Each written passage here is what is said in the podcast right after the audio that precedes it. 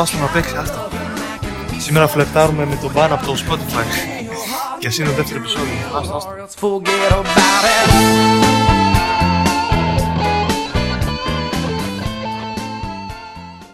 Προφανώς και δεν υπάρχει κάποιος δίπλα με εδώ πέρα με μόνος και απλά μιλάω σε ένα μικρόφωνο και απλά μιλάω στον εαυτό μου στο μοντάζ. Αλλά πέρα από αυτό, το ξεπερνάμε αυτό και προχωράμε κανονικά.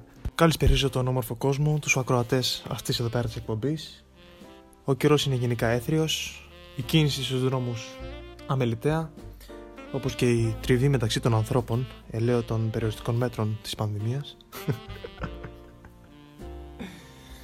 Εντάξει, αυτό το πράγμα που παλιά, ό,τι και να λέγανε και οι καλά φιλόσοφοι, το πέρανε σαν ρητό και σαν τέτοια. Αν το πεις τώρα, ναι, θα μιλάω με αυτή τη φωνή.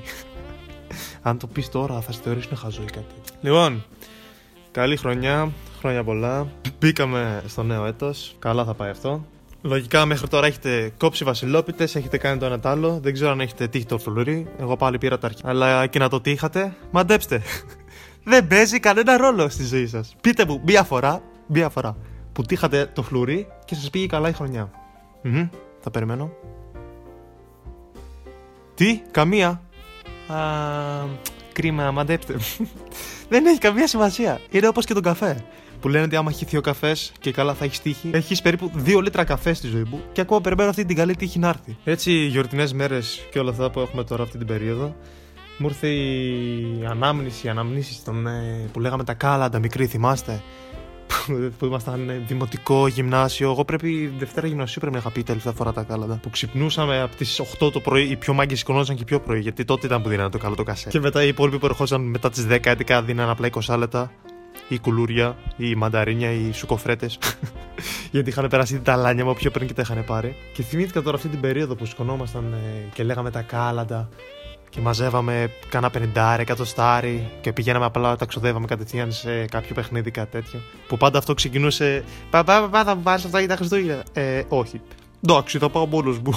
Και βγαίναμε έξω στο ψωλόκρο για να μαζέψουμε λεφτά. Από τότε μας τυράννουσαν οι γονείς μας. Εν τω μεταξύ, λυπάμαι πάρα πολύ τα παιδιά φέτος που δεν θα πουν τα κάλαντα λόγω πανδημίας και όλα αυτά. Δεν θα νιώσουν όλη αυτή την έγλη. Όλη τη διαδικασία, το να ντύνεσαι μέσα στο κρύο, να βγαίνεις, να λες τα κάλαντα σε περίεργους. Εντάξει, έχετε σκεφτεί ποτέ πώς νιώθουν αυτοί που σηκώνονται 8 η ώρα το πρωί από τα κουδούνια και από τα χτύπημα της πόρτας για να ακούσουν, για να ακούσουν τα κάλαντα από κάτι 10 χρόνια και δεν μπορούν να πούν και κάτι. Και όχι μόνο αυτό, δεν τους κόλλεις μόνο 8 η ώρα το πρωί για να τους πεις τα κάλαντα. Μπορεί ο άνθρωπος να κοιμόταν ή κάτι τέτοιο. Λογικά κάτι βάζουν Χριστούς. Δεν εννοώ να βρίζουνε. Σας παρακαλώ, μην με παρεξηγείτε σε αυτό, είμαι κάθετος. Ενώ να κατεβάζουν την εικόνα από τα νεύρα τους. Κατεβάζουν το Χριστούλη κάτω. Αλλά θες και λεφτά από πάνω. Θες να σου δώσεις και λεφτά αυτός ο άνθρωπος. Δεν θα τον ξύπνησες. Ενώ έχεις τα κάλαντα. Είναι η καλύτερη business που έχει εφευρεθεί ποτέ. Απλά παίρνεις, είναι και φθηνή.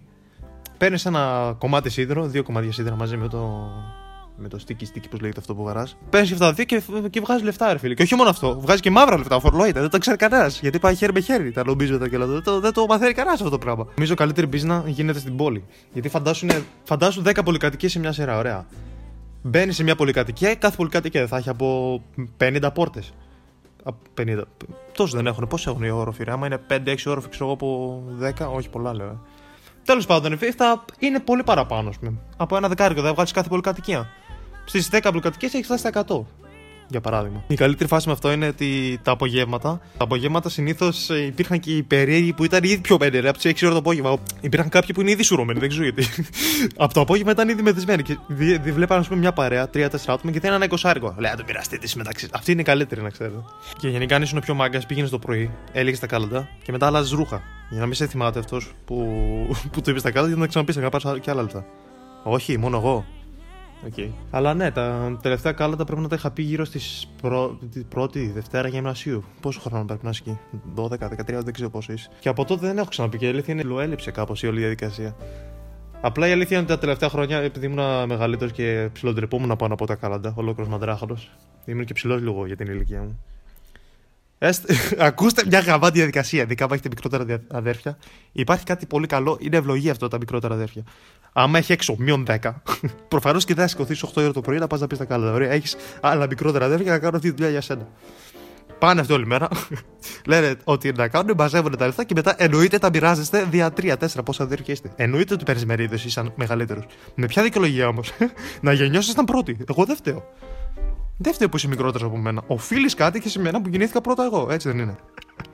Όχι, μόνο εγώ πάλι. Εντάξει.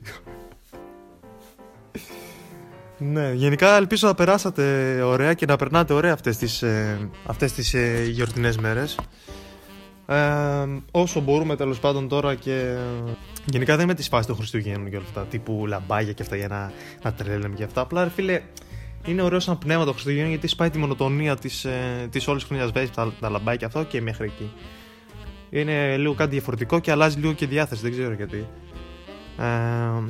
Αλλά ναι, δεν είμαι γενικά της φάσης ότι επειδή είναι Χριστούγεννα πρέπει ντε και καλά να είμαστε καλοί άνθρωποι και να γινόμαστε καλοί μόνο αυτή την περίοδο. Απλά αν χρειάζεσαι μία αφορμή για να γίνεσαι λίγο καλύτερος άνθρωπος από ό,τι είσαι και χρειάζεται τα Χριστούγεννα ή κάτι τέτοιο, κάποια τέτοια περίοδο για να γίνεις καλύτερος άνθρωπος, ας είναι και αυτό, ok, δεκτό. Αλλά αν θέλεις πραγματικά να είσαι καλύτερος με τους γύρω σου, πρέπει να είσαι. Πρέπει. Είσαι όλο τον χρόνο, ρε φίλε. Δεν περιμένεις τώρα μια συγκεκριμένη περίοδο για να το κάνεις δίκαιο καλά επειδή είναι Χριστούγεννα. Ή να πάω να πάρω από ένα δωράκι από ένα τέτοιο να δείξω καλός άνθρωπος.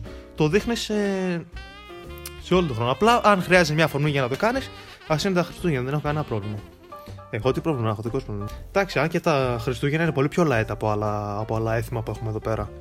Αν έθιμα δεν τα λέμε αυτά. Αν το συγκρίνεις, ας πούμε, με το Πάσχα. Τι να συγκρίνεις τώρα με το Πάσχα? Μα καταρχήν τα Χριστούγεννα τρως απλά μια γαλοπούλα. Τι τρως εκεί πέρα? Είναι τραπέζιο και οικογενειακό το μεγάλο φαγητά του. Άρα, φίλε, τώρα δεν το συγκρίνεις με Τσικνοπέμπτη ή με Πάσχα, Κυριακή του Πάσχα, με τα αρνιά και μετά. Εντάξει, καμία σχέση. Είναι πολύ πιο light τα Χριστούγεννα. Καταρχήν τα Χριστούγεννα τρώμε γαλοπούλα, αρβάλα. Και εντάξει, έλεος. Τι γαλοπούλα? Η γαλοπούλα δεν κάνει κρέας. Αλλά είναι ακόμα μια περίοδος στην οποία μπορούμε να φάμε σαβόδια πάλι. Χειμώνας είναι. Παραλίες δεν υπάρχουν, δεν βγαίνουμε έξω, δεν τρώμε expose. Οπότε όσο κρατάνε αυτά είμαστε σε καλό τρόπο. Αυτά. Καλή χρονιά και πάλι. Με το καλό να μας πάει αυτό το έτος, μακάρι. Θα ευχηθώ μόνο υγεία. Και τύχη χρειαζόμαστε βασικά. Τώρα που το σκέφτομαι. Χρειαζόμαστε και τύχη, ρε φίλε. Να περνάτε καλά και εμείς θα τα πούμε στο επόμενο επεισόδιο. Τσάω!